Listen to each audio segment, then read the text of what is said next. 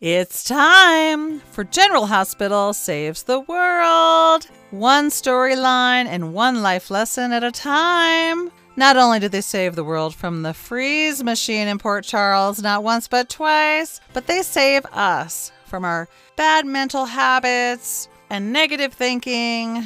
The citizens of Port Charles, day in and day out, go after their passion, pursue life with zest and vigor independent of the good opinions of others. Thanks so much for joining me. I hope you enjoy this podcast. Hello, GH fans, current, former, and those coming back to us after 30, 40, 50, 60 years.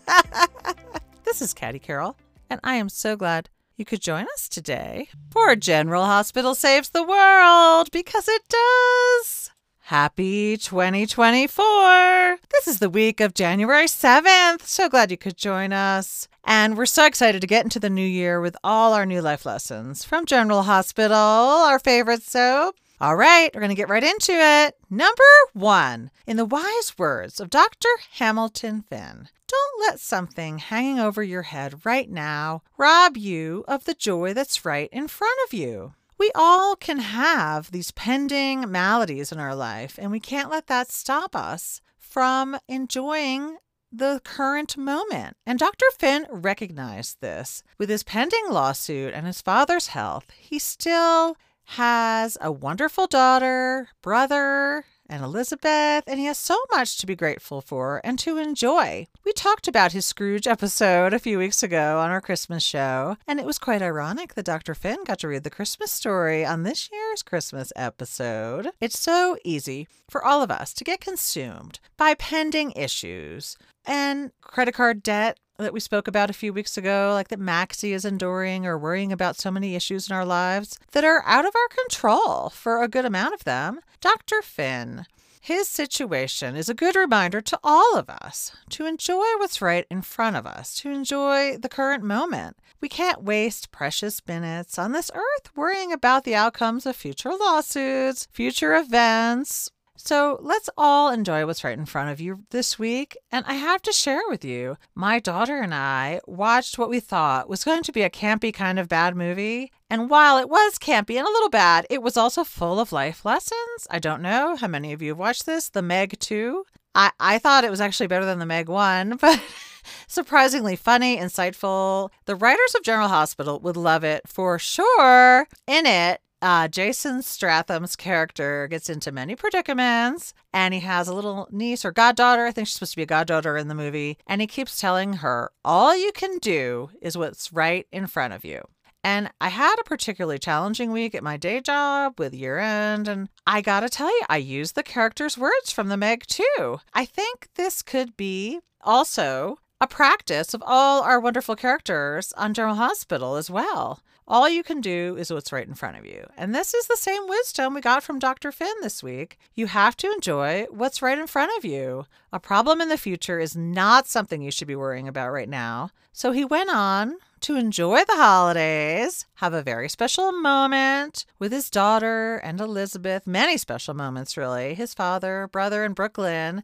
And it was just very poignant to see him happy and joyful and now Elizabeth is helping him prepare for his lawsuit, and that's all he can do is prepare the best he can, carve out that time to do that, and not worry about it the rest of the time and enjoy every minute he has, especially with his daughter, because we know they grow up so fast. But luckily for us, not as fast as they do on General Hospital. yeah. All right, number two. What is the significance of the practice of lighting candles in church to remember the people you have lost? Or maybe just no longer living in Port Charles? Those folks might still come back. and is this something, it's just a Catholic tradition, or does it cross to other faiths? I was wondering this as I watched Sonny and Donna, and then Nina, you know, lit a candle for Nelle, who, by the way, we know is coming back. And she has to be, because it's going to be fabulous. She will give Esme a run for her money for sure. the research I did on lighting candles suggests it is definitely a Catholic tradition. The Roman Catholic Church actually teaches that you light the candles for the dead along with prayer it memorializes them, and the theory behind it is related to the Catholic doctrine of purgatory, which is not in the Bible. And if anyone's Catholic and I get something wrong, please let me know because I'm not I'm not Catholic. And the Catholic idea of purgatory is that some people don't go right to heaven or hell. They exist in this state of misery. Oh, that doesn't sound very fun, people. No. So they're in between heaven and hell and they believe the prayers and lighting the candle of the folks on earth can help them in their journey towards heaven. And the more I found in it, there are churches who do it a little differently and have a little different take on it. I think it's John 8 12 was the Bible verse. I'm the light of the world. Whoever follows me will not walk in darkness, but will have the light of life. And then they associate that with lighting the candles um, and remembering the dead. And really, when I look at more of the information on different websites to talk about the lighting candles symbolize the light of a soul and life and helping that soul to heaven, and I had to see if anyone can go into a Catholic church and light a candle. And that is true. Even if you're not Catholic, you can go in and light a candle. And of course, they'll want a donation. No, I'm just kidding. it's nice to give a donation too. I mean, most churches, you know, they do good for the community. And online, I looked and you can do a donation online and designate a candle in memory of someone. So, but you know, churches, they have to pay the bills, their businesses just like other businesses. But I think the lighting of the candle, just to remember someone, I think we can do that on our own too. And just light a candle and say a prayer, a prayer for someone's recovery. It's a good ritual. And we can all do that, even if we're not Catholic, and just enjoy the light of a candle. But put it out before you fall asleep. Yes. Oh, all right. Number three, Laura has a fashion alert. Laura Weber Baldwin Spencer Spencer Collins. Yes, her black embroidered jacket she had on Christmas Eve. It is an Antonia open front embroidered linen topper by Kobi Halperin. I hope I'm getting that right. I just loved it because I love the long sweaters, especially going into winter, around the house, around the office, and it looks so sharp. And I feel like GH Stylist you don't put Laura in enough flattering, fantastic fashions, and this was definitely one. So I was very glad to see that she was in this fabulous outfit and she looked great. And you can get it on Neiman Marcus. But the price that I found was 1195 So it's definitely a designer product, but you can find it on eBay. I found one, it had different coloring. It was like a off-white instead of black, but it was $220 and it looks pretty new. I would highly recommend that in this case. But I also found on Neiman Marcus, Caroline Rose is a designer on there, and they have similarly designed long sweaters. I've never bought any any of those, but they were more in the line right now because everything's on sale after Christmas, two hundred to three hundred dollar range. I think it's a little better, and they were cute for sure, definitely. And there's a metallic one, super cute, very pretty, and I love Laura in this more fantastic fashion. And that designer Kobi Halperin um, had a lot of nice jackets. I wonder if Susie Orman would wear those. As I was looking up on uh, on the internet, and a lot of them were on eBay, but I I really prefer Mercari and um, Poshmark to eBay because eBay I've had some bad experiences getting a lot of charges put on after the fact, I, and I don't know. I haven't followed up, and I um, just stopped using them, but I don't know if that's a common issue. I really like Poshmark and uh, Mercari.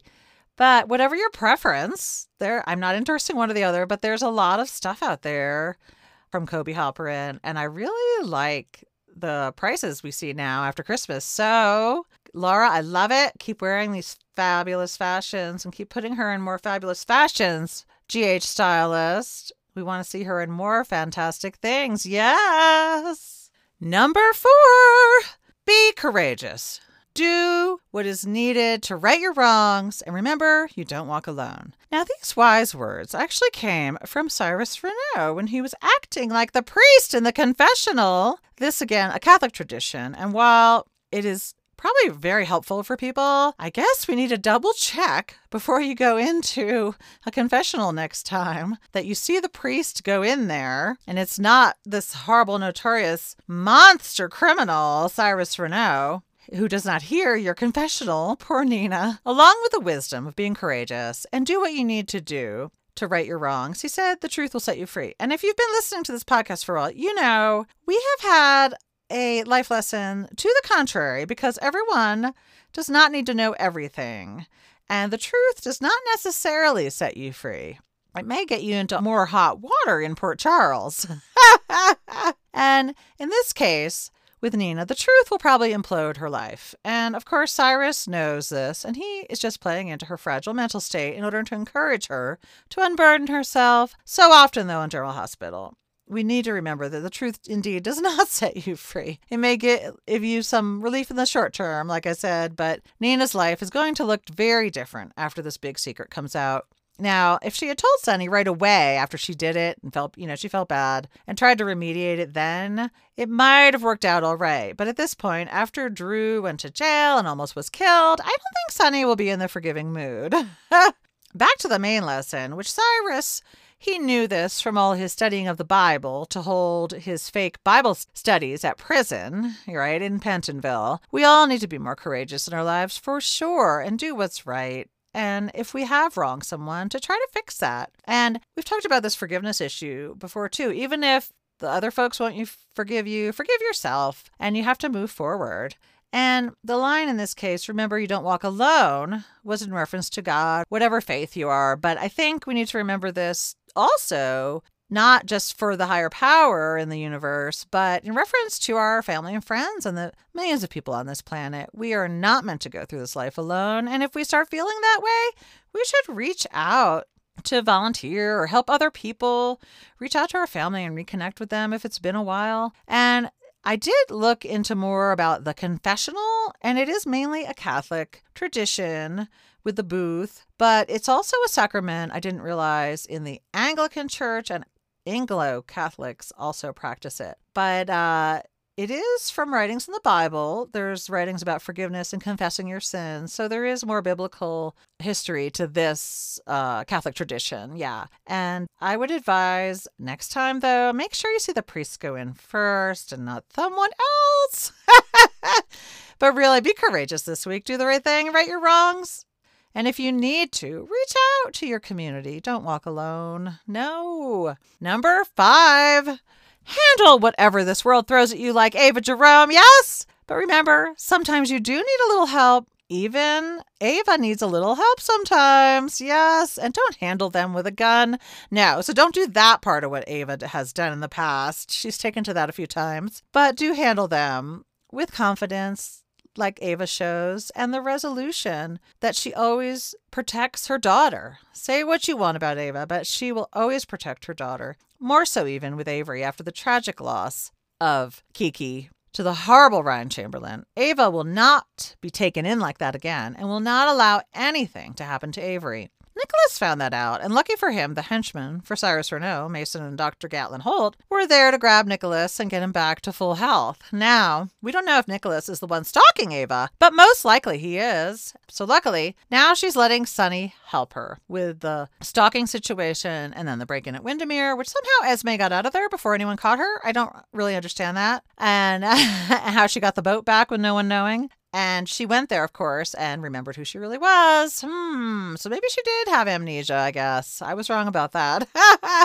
but Sonny was right there to help, as was Laura, in hopes of finding Nicholas. So everyone does think it's Nicholas, but that, that had broken in, but it was just Esme breaking back in. So this week, as events take place and things happen, think of Ava. I'm going to do that and how she would handle it. No guns, though, people, no guns, just how she would handle it with confidence and professionalism and always looking fabulous, of course. All right, number six. Cody Bell spoke about this as he was musing if everyone finding out he was Max's son would force him to flee. And he said, I'll have to flee to Bolivia or somewhere else where there's no extradition to the US. And it got me thinking, how many countries are there where there's no extradition to the US? And would they really extradite him for just claiming that Leopold Taub was his father? I don't know. What kind of, I guess it's a crime of fraud? I guess fraud, yeah. But I actually did not see Bolivia on the list. And I didn't realize there were so many um, countries. There's quite a few. and I'm not going to go through the whole list. I looked it up a couple places, and again, like with the Catholic, some of the Catholics tradition stuff, there weren't great websites for this, but there's actually like 50 that don't have an extradition treaty with the US. But Bolivia was not one of those. They're like Afghanistan, Algeria, Uganda, Georgia, Pakistan, China. A lot of the former USSR bloc countries are on the list as well. But there is some semantics here where they don't have an extradition treaty or they don't extradite. So, for the extradition treaty, there's 40 or 50, but the ones that definitely don't extradite to the US, there's only 20 to 25. And I didn't know that Vatican City would be on there. That's kind of weird. Sudan, I expected that, but it's very interesting. But if Cody comes forward and lets Mac know he's a, he's his son, he will be so amazed. You know, he's our best father, but he has no children of his own, no bi- biological children, even though he raised Robin, Maxie, and Georgie. And he would love to have Cody as his son. He'd be so proud. Look at that man and what he did. He gave up his freedom and a possible criminal conviction in order to rescue Sasha from the mental hospital. So, who wouldn't want Cody as their son? What an amazing person to put himself out there like that. And hopefully, with all the resources and law enforcement connections Mac has, they can help him make amends. But don't go planning to fly to Bolivia if you don't want to be extradited to the U.S., because it looks like they do have an extradition treaty with the U.S. And there's actually only the 20 to 25 that don't extradite to the US. All right, number seven. We are going to end this week, the first week of 2024, with a life lesson from the wise words of Mr. Marshall Ashford, who said, You can't be brave if you don't have anything to be afraid of. And he's so right. We talked about in an earlier lesson this week about being courageous and courage and bravery, they come from dealing with obstacles and overcoming them and taking on new challenges and being fearful, but doing it anyway. If we stay in the same situation, whatever that might be, the same job, or what if Marshall had stayed in his hidden life, playing gigs in New York City and not reaching out to find his family? He was, of course, scared to do this, but he went to Port Charles anyway. And at first, it was not easy. He thought about leaving many times. As Curtis was not welcoming at first and had a lot of anger towards Marshall. Of course, we know Portia was instrumental in bringing Curtis and Marshall together, and now Marshall has his whole family around him. Without that bravery, he would never have done this. He would have stayed in his safe little lonely world, playing the clarinet, living a very small, restricted life. This is a good lesson for us to remember as we go forward.